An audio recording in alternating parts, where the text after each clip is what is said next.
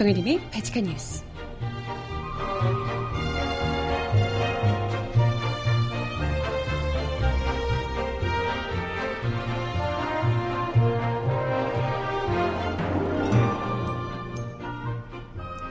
여러분 안녕하세요. 바칙한 뉴스 정혜림입니다. 오늘부터 이틀간 바칙한 뉴스는 정하나 휴가 특집 녹화 방송으로 진행합니다. 어, 오늘은 그래서 무슨 얘기를 할 거냐 하면요. 일단 음악 듣고 와서 얘기를 시작해 보겠습니다. 휴가 때 딱 맞는 주제로 나름대로 뽑아왔는데 아, 여러분들이 좋아하셔야 될 텐데 일단 음악 듣고 와서 오늘 이야기 함께 나눠볼게요. 첫 곡은 박혜경이 부르는 발랄한 노래로 월요일 아침을 시작해 보겠습니다. 안녕 첫 곡으로 듣고 올게요.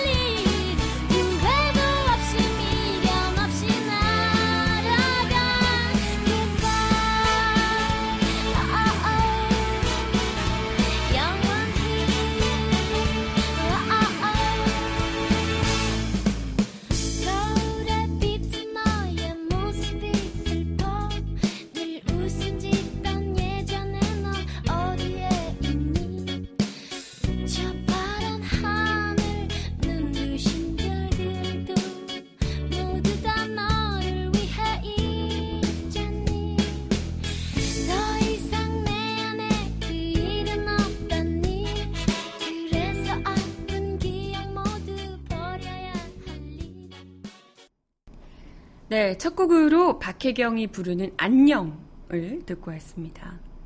네, 주말은 잘들 보내셨나요?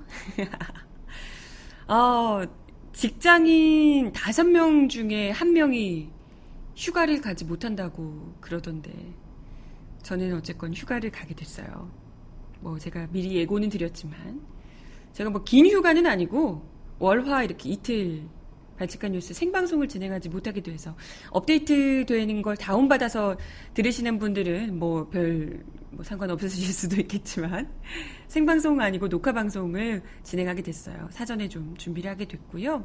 뭐 계속해서 들어오셨던 분들은 아시겠지만 발칙한 뉴스가 뭐 매일 아침 그날 그날 있었던 뉴스들로 원래는 진행을 하다 보니까 어, 사전에 녹화하기는 좀 어려운 부분이 있어요. 어, 당장에 지금 뭐 뉴스 어떻게 되죠? 어떻게 알아? 매일매일 달라지는데. 그래서 오늘은 휴가 특집 이틀 동안 오늘과 내일 이렇게 이틀 동안 휴가 특집으로 진행을 할까 하고요. 어, 뭐 매일매일 있는 오늘 24일 월요일에 있는 뉴스를 제가 미리 예측하기는 어렵기 때문에 어, 그동안 잘 다루지 못했던 이야기. 하지만 그래도 좀 어, 너무 동떨어지지는 않은 발칙한 뉴스의 기존 이 흐름 생각과는 좀 일치하는 발칙한 뉴스만의 어, 성격은 그대로 남아 있는 이런 휴가 특집을 좀 하려고 준비를 해봤어요. 그래도 이틀이니까 괜찮네요. 작년에 정말 휴가 길게 갔을 때 미리 녹화 방송할 때 정말 죽을 뻔했는데 네, 미리 예고를 드리자면 오늘과 내일 이틀이 전혀 다른 주제고요. 내일은 게스트가 있어요. 기자들이 게스트를 그렇게 안 하려고 하는데 어, 제가 힘들게 후배라서 제가 선배들은 어떻게 하려고 해도 잘 쉽지가 않거든요. 도망가서. 네, 이제 후배 기자로 제가 한 명 낚았어요. 무려 청와대 출입 기자. 내일이요, 내일. 오늘 아니고 내일. 청와대 출입 기자, 정치부 최지영 기자가 내일 직접 출연해서, 어, 뭐, 특별한 정치적 사안 얘기할 건 아니고요. 글쎄, 청와대 밥이 그렇게 맛있다는데 진짜 맛있나, 뭐 이런 거 있잖아요.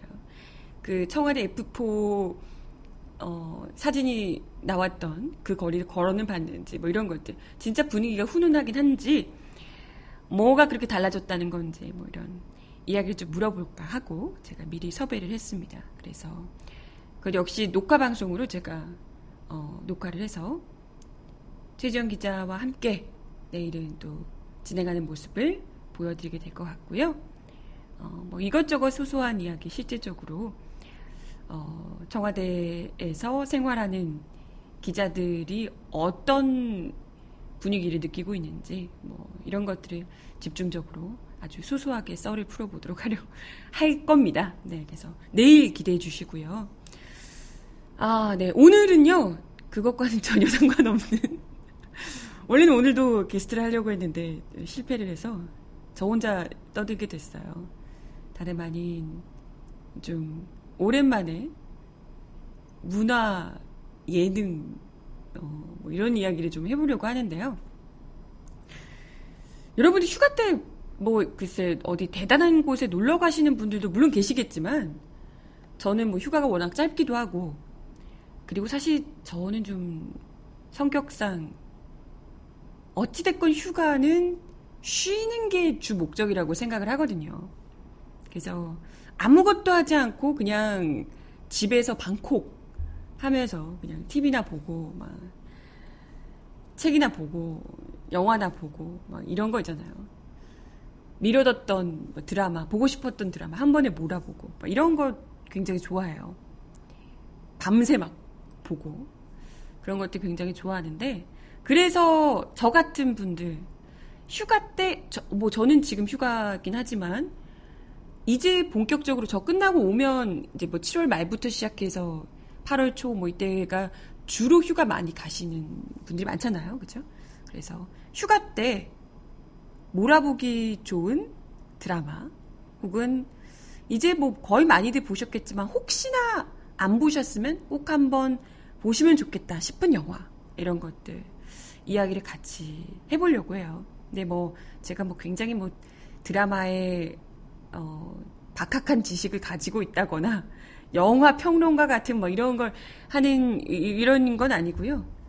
예, 그냥 좀 워낙 화제가 많이 됐던 드라마이기도 하고 영화이기도 하고 예, 그리고 또 발칙한 뉴스의 시선에서 볼 때도 한 번쯤은 우리 애청자분들께서도 보시면 좀 좋아하시지 않을까 이런 생각이 들어서 안 보셨다면 한번 권해드리고 싶어서 가져와 봤어요. 앞에 썰, 썰이 좀 길었는데. 그래서 가져온 우선 드라마 얘기부터 좀 드릴까 하는데요. 만약 안 보셨다면 다시 보기로 몰아보시면 좋을 것 같다 싶은 드라마. 바로, 네, 보이시나요? 쌈 마이웨이입니다. 이게 이제 몰아보려면 중요한 게 종방이 됐어야 돼요. 이게 저는 기다리는 걸 굉장히 싫어하는 편이라 여러분도 어떠신지 모르겠어요. 저는 결말 안 난 드라마 보려면 굉장히 막 다음 편 궁금해서 막 속 뒤집어지고 이러거든요. 빨리 막 보고 싶어서. 책 볼 때도 저는 막 이렇게 중간에 보다가 제가 추리소설 이런 거 굉장히 좋아하는데 좋아하면서도 중간에 아 그래서 범인이 누구야 이러면서 맨 뒤에 뒤집었다가 다시 보고 이러는 성격이라서 아, 이게 결말이 다 나 있는 드라마를 다시 보기 해서 완주하는 게 그래도 좀 이렇게 성격 덜 나빠지고 좋은 것 같아요. 그래서 쌈마이웨이 바로 얼마 전에 종영한 드라마고요.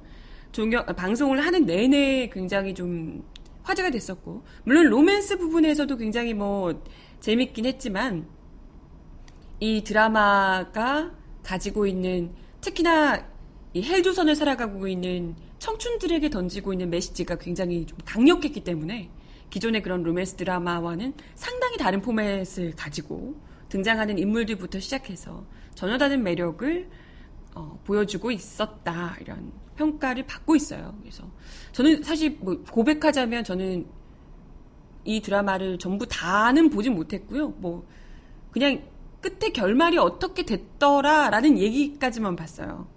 전 끝까지는 다 못 봐서 저도 휴가 때 보려고 그러긴 하는데 끝이 좀 약간 너무 성급 뭐, 뭐라 그러지 좀 약간 이 앞에 내용들에 비해서 끝이 약간 좀 엉성했다 이런 평가들도 있던데 그렇다 하더라도 어찌됐건 전반적으로 진행되는 부분들이 충분히 볼만하다 이런 평가를 받고 있습니다.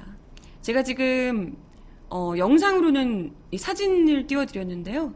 이 지금 제가 띄워드린 사진 속 네 사람이 쌈 마이웨이의 주인공이에요. 네 주인공. 남둘, 여둘이고요. 뭐 그냥 대충만 보셔도 로맨틱 코미디라고 할 수 있고요. 굉장히 좀 유쾌하고 젊은 청춘들이 사랑하는 그냥 뭐 얘기예요. 사랑하는 얘기인데 어, 정말 뭐 뻔해 보일 수도 있는 이 로맨틱 코미디가 다른 로맨스와 전혀 다르다라고 할 수 있는 부분은 주인공 4명 중 그 어느 누구도 완벽하지 않기 때문이라고 다들 입을 모아 이야기를 합니다. 일단 보통 로맨스 드라마에 공식이 있잖아요. 백마탄 왕자님이 등장해야 되잖아요. 그죠? 여주인공은 굉장히 좀 뭐 평범하고 뭐 이런데 남자 주인공은 일단 까칠한 재벌남 뭐 이런 아니면 요즘 신 나오고 뭐 이러잖아요. 도깨비 이런 거죠. 재벌남으로도 안 되니까 아예 그냥 도깨비 신이어야 되고 막 이런, 이런 수준까지 가는데 근데 여기에서는 여주인공과 뭐 시청자들을 홀리기 위한 백마탄 왕자님이든 신이든 재벌남이든 그 누구도 등장하지 않습니다. 뭐 출중한 능력을 갖춘 재벌 2세나 뭐 아니면 어마어마한 능력을 능력과 재력을 겸비한 뭐 어디 실당님도 없고요. 뭐 천재 이런 것도 없습니다. 그냥 정말 평범한 어릴 적부터 친구인 네 사람. 그리고 어떻게 보면 우리가 이야기를 할 때 좀 찌질하다라고 할 수 있는 그 어느 누구 하나 지금 뭐 29살 동갑내기들의 이야기인데 그 누구 하나 어 좀 성공한 삶을 달리고 있다? 아, 이렇게 보기엔 좀 어려운 약간은 조금 삐그덕대는 실패한 듯한 아니 완전 실패했다고 보긴 어렵지만 아 좀 약간 경로를 이탈한 듯한 이런 상태인 청춘 네 사람의 이야기를 다루고 있어요. 그런데도 불구하고 물론 찌질한 부분도 있겠지만 왜 이렇게 시청자들의 마음을 들어다 놨다 했는가? 뭐 이 드라마 주인공 남자 주인공인 고동만이요. 박서준 배우 박서준 씨가 연기를 했는데 여자 주인공 최애라 최애라는 김지원 씨가 연기를 했어요. 두 사람이 어릴 적부터 친구입니다. 그래서 뭐막 쌍욕도 쌍욕뿐만이 아니고 정말 할말할말 못할 말 다 하는 편한 사이. 그냥 정말 남자 사람 남사친 여사친이라고 하잖아요. 남자 사람 친구, 여자 사람 친구. 전혀 뭐 이성으로서 느끼지 않는다라고 이야기를 하면서 서로가 너무나도 서로의 인생을 속속들이 다 알고 있는 그런 친구라는 거죠. 네, 이 쌈마이웨이는 하지만 남녀 사이에는 친구가 없다라는. 아, 근데 남녀 사이에 친구가 없는 거. 글쎄, 저는 남녀 사이에도 친구가 있다고 생각을 하는데. 아무튼 여기서는 이 드라마만 보면 남녀 사이에 절대 친구가 없다고 해야 될 것 같아요. 그런 명제를 이렇게 보여주는 것 같은데. 오랜 친구였던 두 사람이 점차 자신의 마음을 깨달아가는 과정을 좀 굉장히 발랄하고 유쾌하게 그려줍니다. 그래서 이런 부분들은 굉장히 뭐 이때까지의 드라마들하고 로맨스 코미디 드라마들하고 그렇게까지 다르다라고 보긴 어렵지만 어쨌건 발랄하고 재밌습니다. 그건 그건데 중요한 부분은 바로 이 보잘 것 없는 청춘들의 이야기를 굉장히 잘, 이, 어떻게 보면 그냥 좀 평범할 수 있는 로맨스, 로맨스 이야기에다가 현 상황의 청춘들의 아픔, 괴로움, 이런 것들을 고스란히 담아내고 있다는 거예요. 그것 때문에 굉장히 좀 특별하게 느껴지는 부분이 있죠. 이 쌈마이웨이 8회에서 주인공인 최라 뭘까요? 최애라가 어릴 때부터 아나운서를 꿈꾸는 친구예요. 뭐 저 또한 전 고등학교 때부터 여고생 시절부터 아나운서가 되겠다라고 해서 면접도 숱하게 보고 뭐 어쩌다 보니까 정말 우연찮게 민중의 소리 아나운서가 돼서 지금 이렇게 오랫동안 방송을 하고 있긴 합니다만은 그래서 저는 좀 더 공감 갔던 부분이 많은 것 같아요. 아나운서 면접 보고 이런 장면들을 보면서. 아무튼 이 8회에서 최애라가 29살의 나이로 아나운서 공채 면접을 보게 됩니다. 뭐 저도 알지만 사실 아나운서 면접 시장에서 29살이란 나이는 뭐 거의 이미 끝났다고 볼 수 있는 신입 공채를 하는데 29살이다? 이건 사실 뭐 안 된다고 봐야 되는 나이거든요, 사실상. 뭐 이미 23살, 22살 이런 친구들이 나오는데 쉽지 않죠. 예. 아무튼 뭐 이미 좀 늦었다는 생각을 할 수도 있는 나이인데도 불구하고 서류 합격만으로도 막 이렇게 에라가 김지원 씨가 부른 그 에라라는 친구가 막 너무 덜 들뜨는 거예요. 그래서 옷도 사고 머리도 바꾸고 면접을 준비를 하는데요. 청심환까지 먹어가면서 면접장에 섭니다. 하지만 면접이 끝날 때까지 면접관 누구도 에라에게 관심을 주지 않죠. 다른 친구들 같이 들어갔던 다른 이 면접자들에게는 뭐 이것저것 질문도 많이 했는데 에라에게는 단 한마디 질문도 하지 않아요. 그래서 마지막 면접관이 질문 없냐? 어, 이렇게 물어보니까 에라가 손을 들고 저, 저에게 질문 안 주셨는데요? 라고 물어봅니다. 그러자 면접관이 굉장히 냉정하게 이야기를 하죠. 여긴 다 시간이 금인 사람들이라서 우리 시간 뺏고 싶으면 당신 이 지원자 25번 시간을 먼저 채워왔어야지. 저 친구들이 유학 가고 대학원 가고 해외 봉사 가고 그럴 때 25번은 뭐 했어요? 25번이지 최애라 인데요. 25번은 뭐 했어요? 열정은 혈기가 아니라 스펙으로 증명하는 거죠. 라고 이야기를 합니다. 최애라라는 이름도 아니고 25번이라는 면접 번호로 이름을 부르죠. 아예 번호로 매겨진 평가 대상일 뿐이다라는 걸 보여주는데요. 물론 뭐 틀린 말이 아닐 수 있어요. 아나운서가 되기 위해서 뿐만이 아니고 어찌됐건 뭐 좋은 직장에 취직하기 위해서 어찌됐건 이력서에 조금이라도 더 특별한 것을 보기를 기대하고 그리고 또 수많은 지원자 사이에서 한 명을 뽑으려면 또 그 많은 스펙들 중에서 또 이제 우열을 가리게 되죠. 그런 상황에서 뭐 에라가 가지고 있는 초라한 대학 졸업장, 아르바이트 경험, 뭐 백화점 직원으로 일했던 경력 이런 것들은 전혀 중요하지 않을 겁니다. 그런 가운데서 이야기하는 에라의 이야기, 대사. 저는 돈 벌었습니다.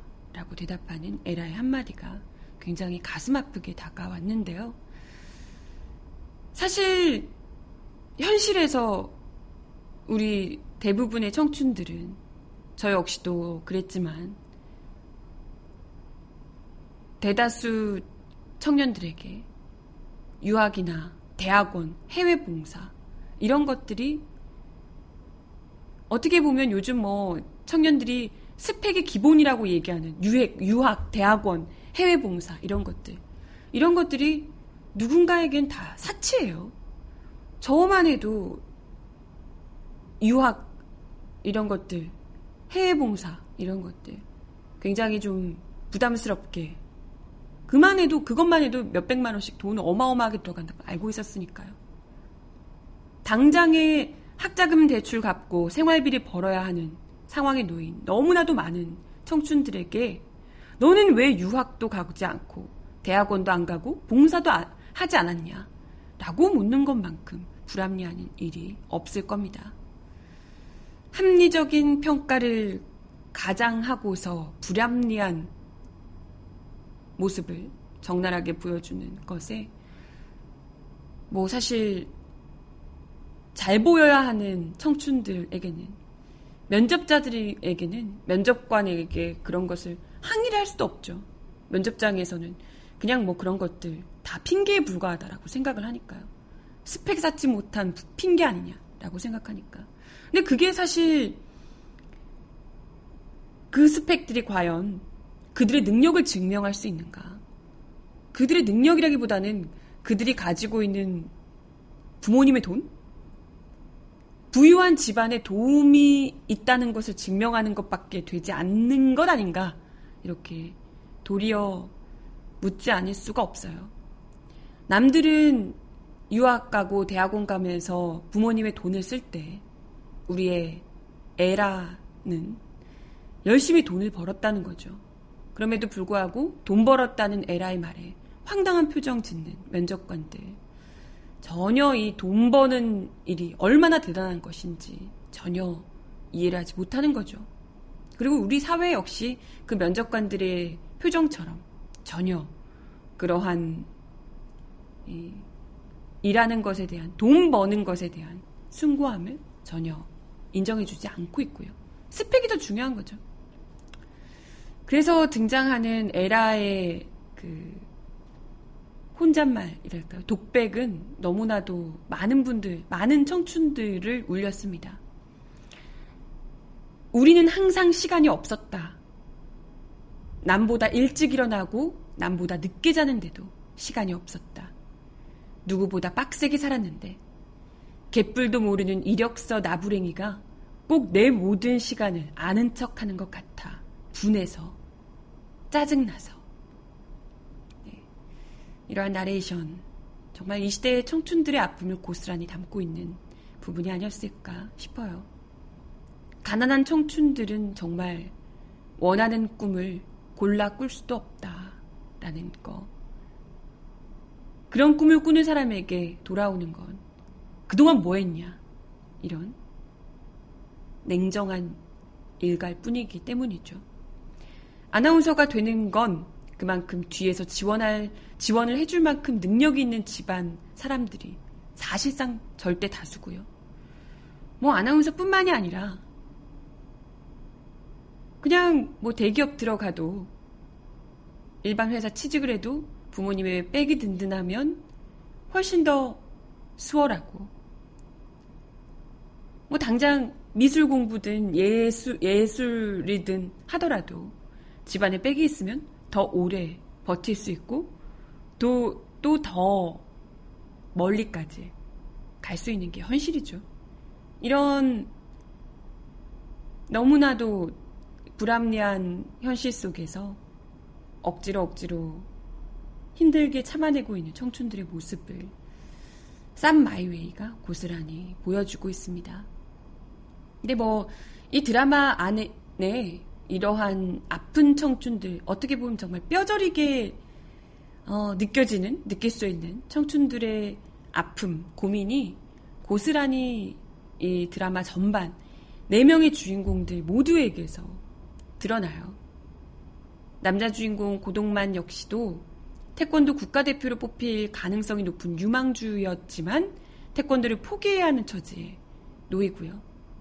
불합리한 상황 속에서 꿈을 잃게 되는 남자 주인공. 이건 뭐 숱하게 우리가 그동안 봐왔던 재벌 2세 남자 주인공하고는 너무나도 다른 얘기죠. 뿐만이 아니라 이, 이 메인 주인공 말고 sub 주인공으로 나오는 두 사람 역시도 한 명은 여자친구는 비정규직의 계약직의 직원이고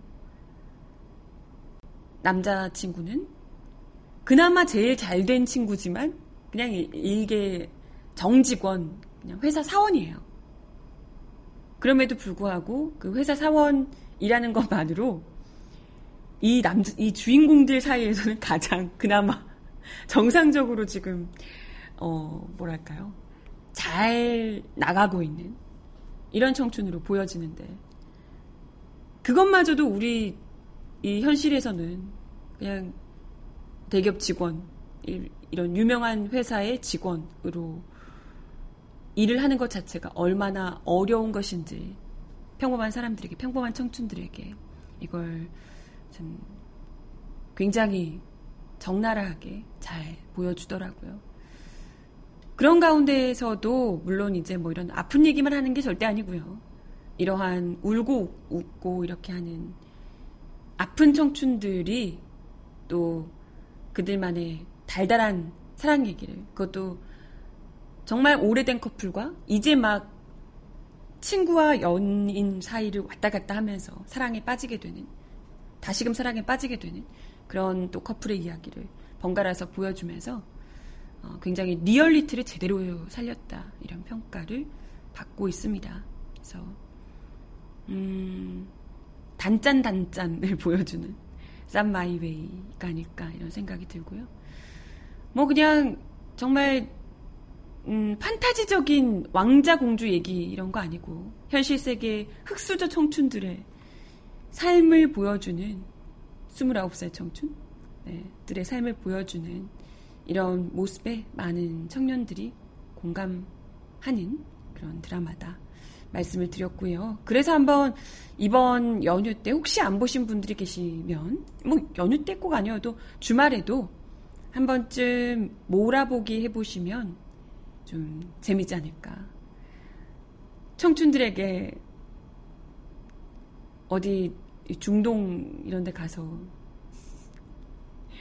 일하라고 일이라도 하라고 이야기하시는 분들 이런 분들에게 청춘들이 이렇게 힘들다라는 것을 보여주고 싶어서 이야기를 좀 가져와 봤어요.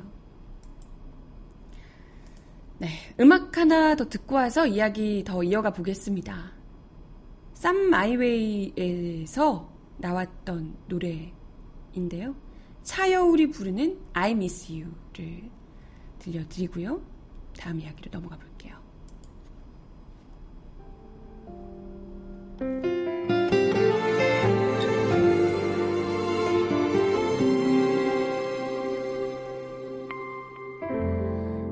어쩌면 모든 게 꿈은 아닐까? 괜한 생각에 혼란스러워. 너의 기억을 애써 지우려 고개를 져봐도 그냥 자꾸만 네가 떠올라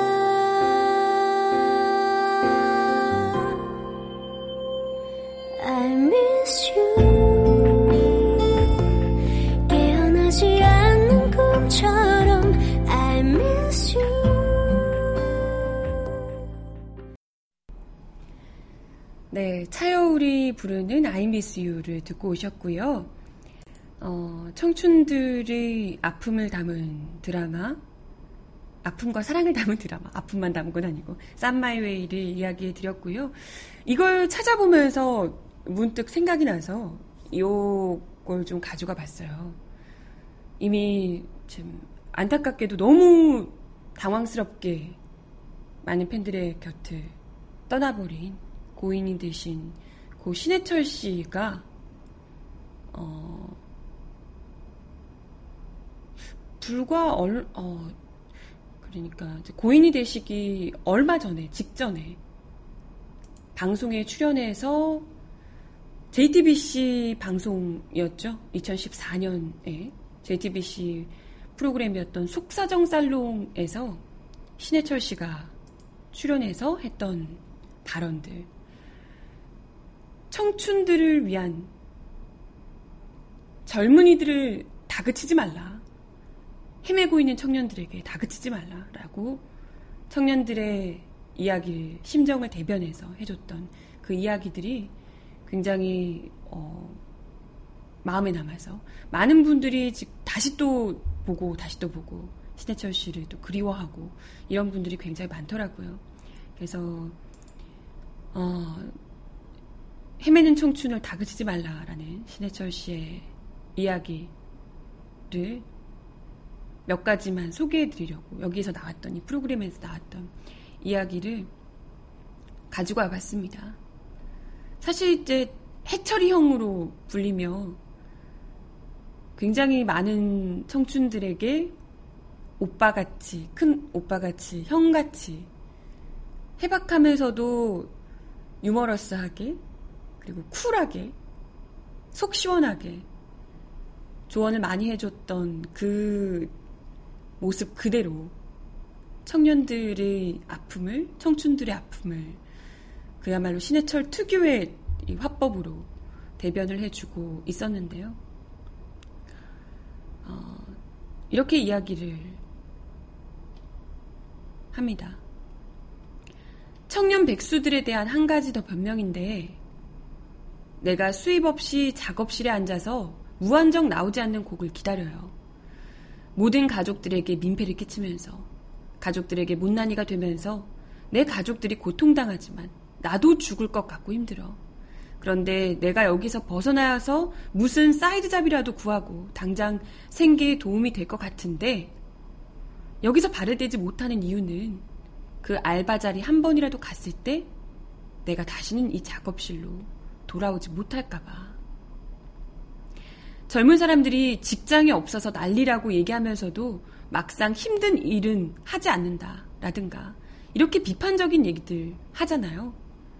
요즘 사람들은 정신력이 약하다든가 뭐 그런 식으로 자유한국당에서 많이 한 얘기죠.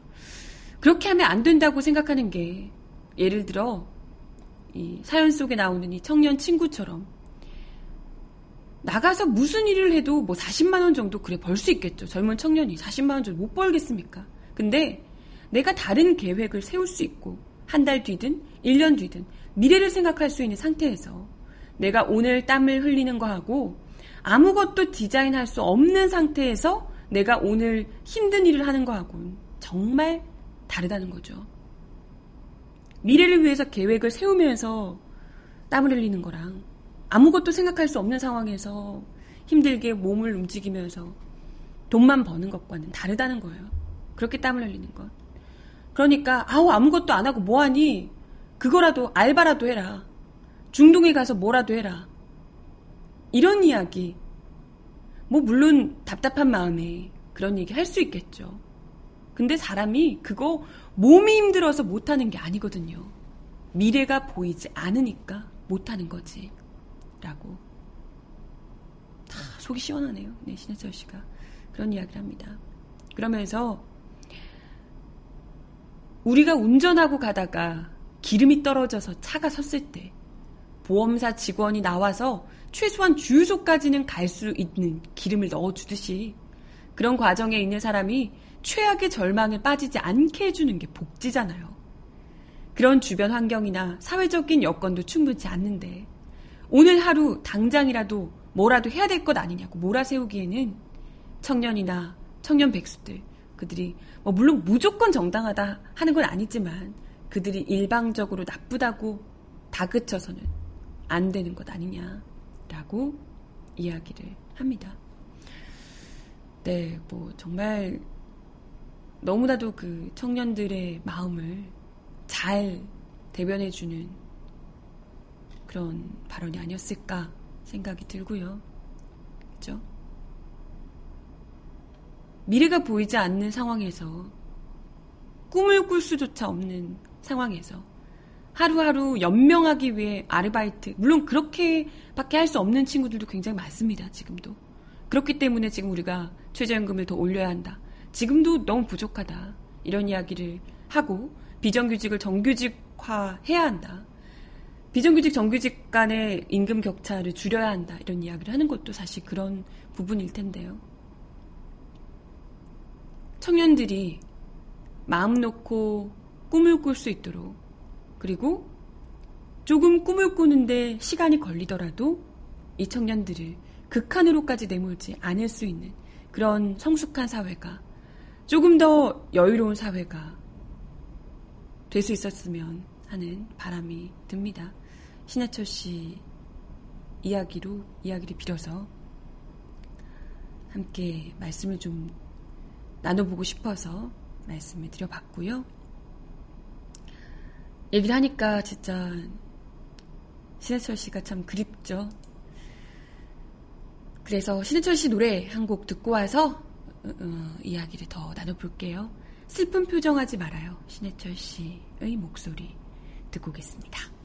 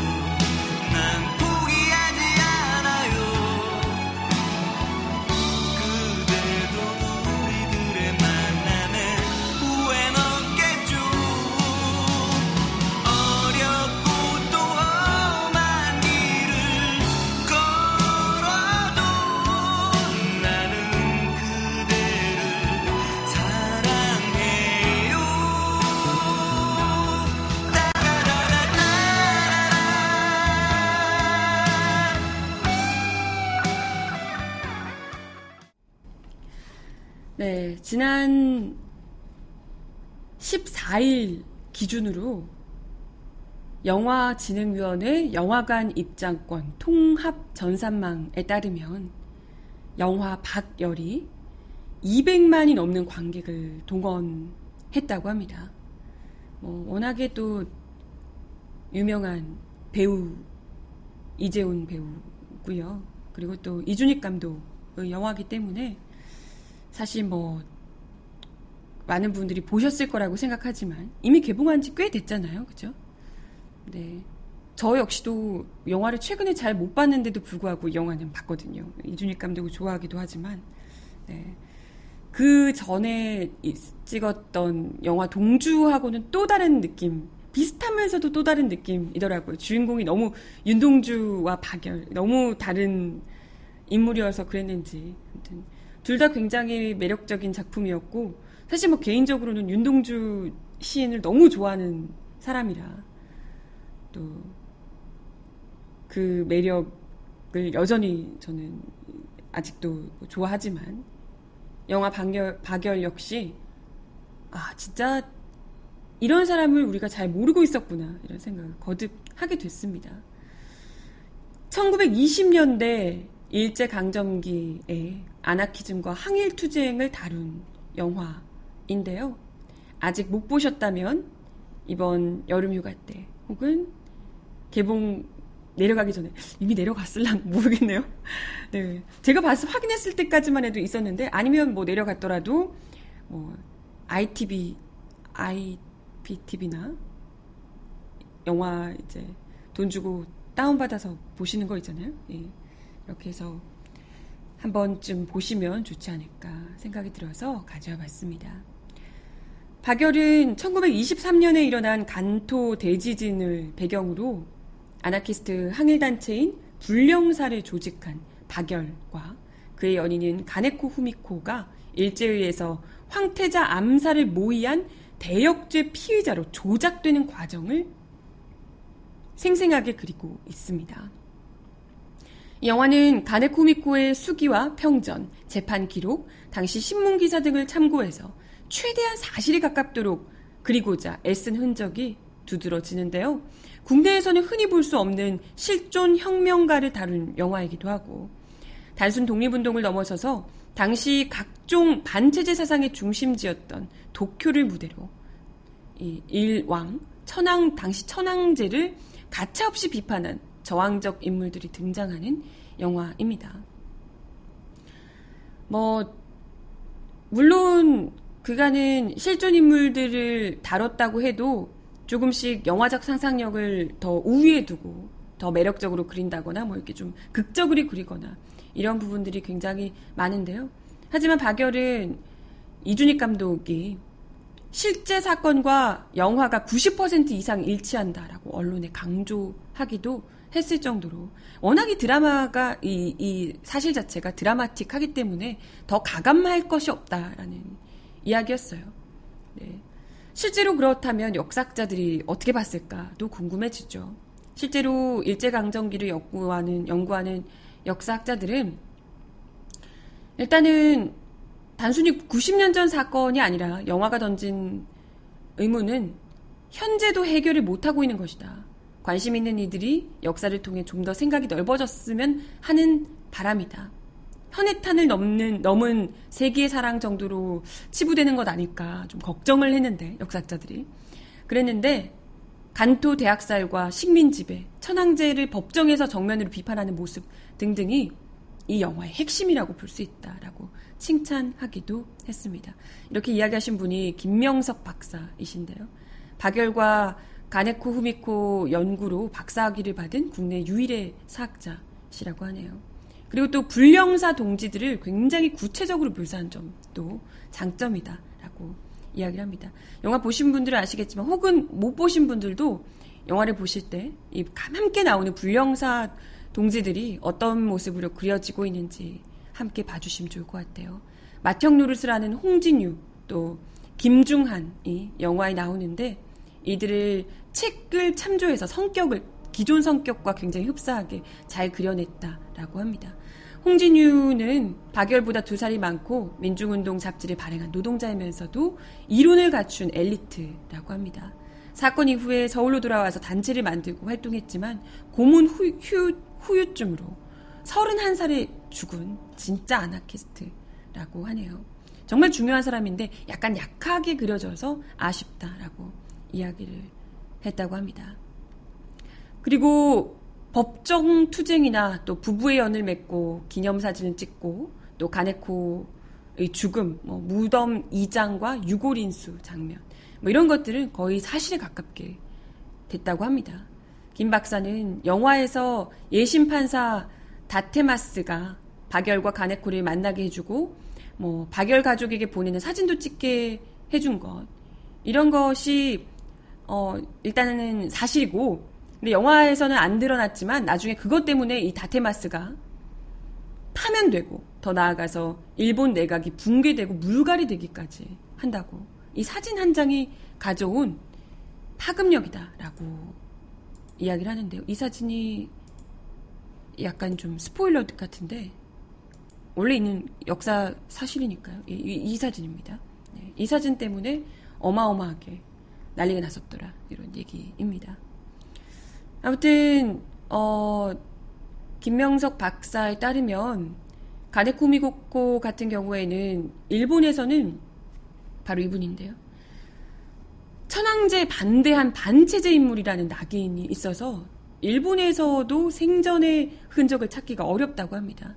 그런 와중에 지난 6월 말께 후미코의 어머니가 살던 야마나 시현의 가옥이 헐값에 팔리면서 헐릴 위기에 처했다고 하네요. 아, 참 안타까운 소식인데요. 가옥은 일본식 전통 목조주택인데 가옥의 마당에 후미코가 지은 단가를 새겨넣은 시비가 자리 잡고 있다고 합니다. 이 시비가 후미코의 생애와 사상을 기리며 지역민들이 세워준 것이라고 하는데요. 가옥이 한일 연구자들의 연구자들이 박열의 고향인 경북 문경과 함께 매해 번갈아 가면서 추도회와 학회를 여는 뜻깊은 장소라고 합니다. 그래서 원래는 가네코의 남동생 가족이 살았었는데 이번에 헐값에 팔렸다고. 이 점이 정말 아직까지 많이 알려지진 않아서 안타깝다라고 이야기를 하기도 했다고 합니다. 그리고 또 이 영화에서 잠깐 나오는 분인데요. 후세, 후세 타스지라는 변호사가 등장합니다. 이 변호사분이 원래는 정말 중요한 분이라고 해요. 조선인들을 일제시대에 일본인인데 조선인들을 변호하다가 1930년대 극우화된 일본 당국에 의해서 변호사 자격을 아예 박탈당하고 옥고까지 치른 그런 분이라고 합니다. 그래서 노무현 정부 때 공로를 인정받아서 일본인 최초로 대한민국 건국훈장, 애족장을 받으셨다고 해요. 그래서 굉장히 훌륭한 분인데, 아무튼, 이제, 그나마 좀 그래도 제대로 그려지긴 했지만, 자세히 선명하게 이제 드러내진 않아서, 좀 안타깝다. 더 자세하게 써줬으면 좋았을 것 같다. 이렇게 이야기를 합니다. 그래서, 원래는 영화에는 안 나오는데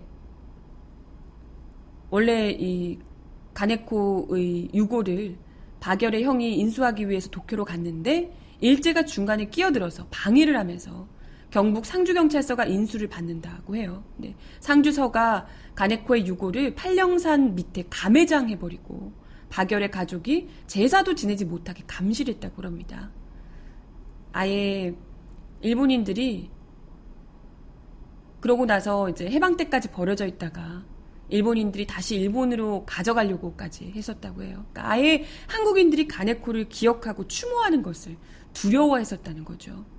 그래서 다행히 불령사 옛 동지들과 생존 아나키스트들이 다시 모여서 유고를 지키고 1973년에 비석을 세웠고요. 이때 그 야밤을 틈타서 박열의 동료들과 가네코의 시신을 발굴하고 화장해서 유고를 자기 집에 안치했던 분이 바로 아까 말했던 일본인 변호사 후세 타스지라고 하네요. 이 가네코의 묘는 2003년에 박열의 고향 경북 문경에 있는 박열 의사 기념관 경내로 옮겨졌습니다. 그럼에도 불구하고 아직까지 가네코는 여러 차례 신청에도 불구하고 독립유공자 서운이 아직 이루어지지 못했다고 해요. 그리고 또 영화에 등장한 불령사 멤버인 최규종과 정태성 역시도 현재까지 두 분 역시도 추서를 받지 못하고 있다고 합니다.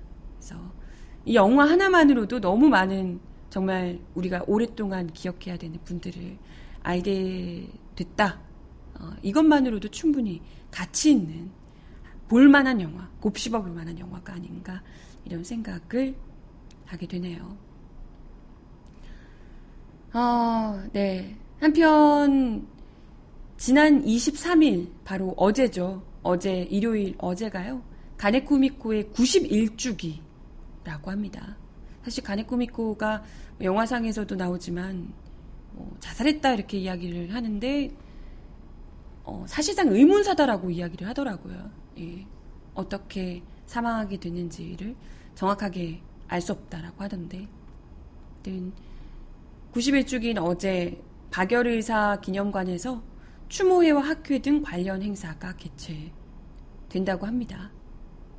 또 여성학자와 근대문학 연구자가 주축이 된 일본의 가네쿠미코 연구회도 야, 야마나시현에서 예년보다도 더 성대하게 추도회를 연다고 전해지고 있네요.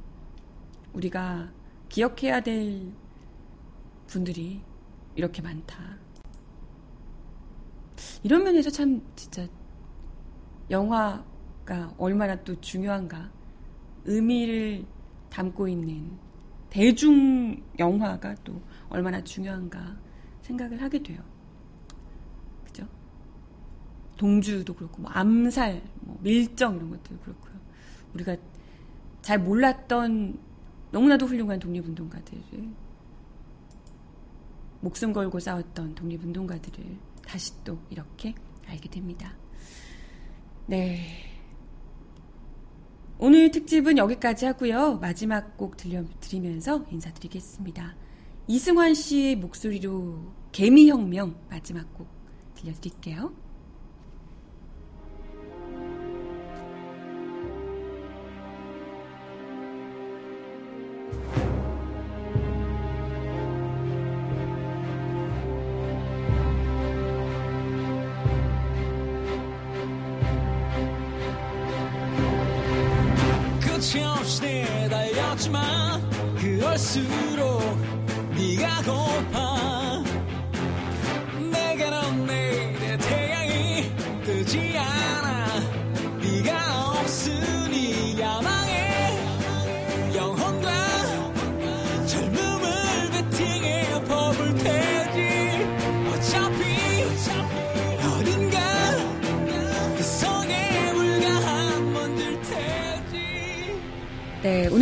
오늘도 발칙한 뉴스 함께 해주셔서 감사합니다.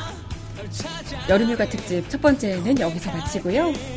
내일은 우리 정치부 최지영 기자와 함께 두 번째 휴가 특집 돌아오도록 할게요. 오늘도 좋은 하루 보내시고 건강하시고 내일 다시 만나요.